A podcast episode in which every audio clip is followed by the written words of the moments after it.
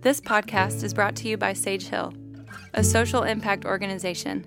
Our mission is to help people be who they're made to be so that they can do what they're made to do. Find more resources to live fully, love deeply, and lead well at sagehillresources.com. One of the things that, that's uh, talked about a lot is that we're made to, to give. And I'm 100%, one of the things we've talked about a lot, people talk about a lot, is we're made to give. And I agree with that 100%. In fact, a life of fulfillment ultimately is a life of maximum service.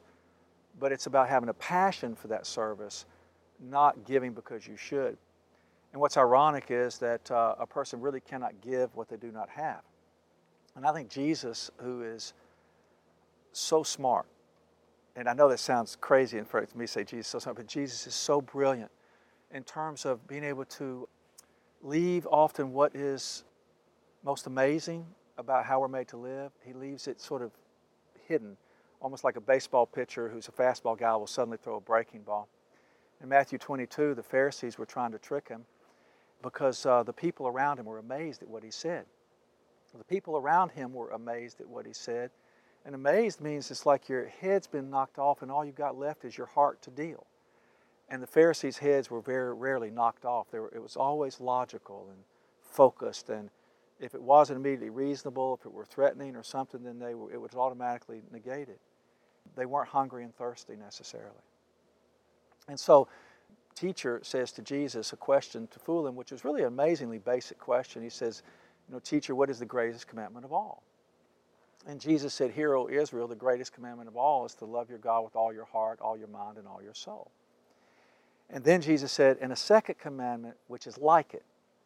which is really kind of throws the math chart off. Like 1 plus 1 equals 2. Now he's got 1 plus 1 equals something else, equals another kind of 1. He said that the second is equal to the first, ironically. And then he said the second commandment of all, the second commandment is to love your neighbor as yourself. And in that, he introduced us to a most amazing thing. I cannot give what I do not have if I'm your neighbor and you come over to my home and you want to make brownies and you want to borrow an egg and I don't have one, I can't give you one. If you want to borrow my mower because yours is broken to cut your grass, if I don't have one, I can't give you one. If you come over to be paid attention to, to me to listen to your heart, and I don't know how to pay attention to my own, I can't give you mine. You want a listening ear, and I don't know how to listen to what pain is, I can't give you a listening ear of care. So, what's so astounding is Jesus so amazingly gave us an order of life, an ironic, in an ironic way. He said that here's the order God, then you. That, that like those videos that are out now, it's you are second. Well, it really is true that you are second. So there's God, there's you, and there's whomever you love. And it makes so much sense because the, the more we feed uh, from God, the more we're able to, to drink from what He offers, the more, more we're able to give to those we care about. So what's amazing is it's like anyone who really loves me, like Sonia, she wants me to be closer to God than I am to her. And this is, uh, was difficult in the beginning too, but it wasn't a forced thing. It's like I want her to be closer to God than she is to me because the more God she has, the more I have of her and what is best about her.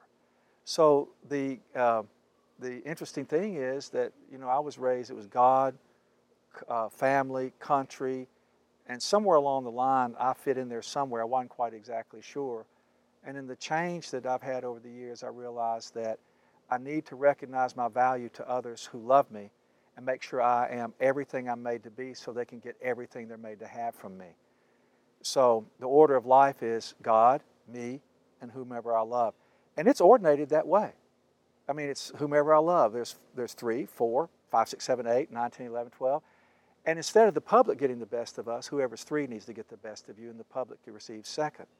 So often with professionals and other people, they're so busy pleasing the public that they expect the family to feed them instead of them feed the family. So it's something I've noticed over time.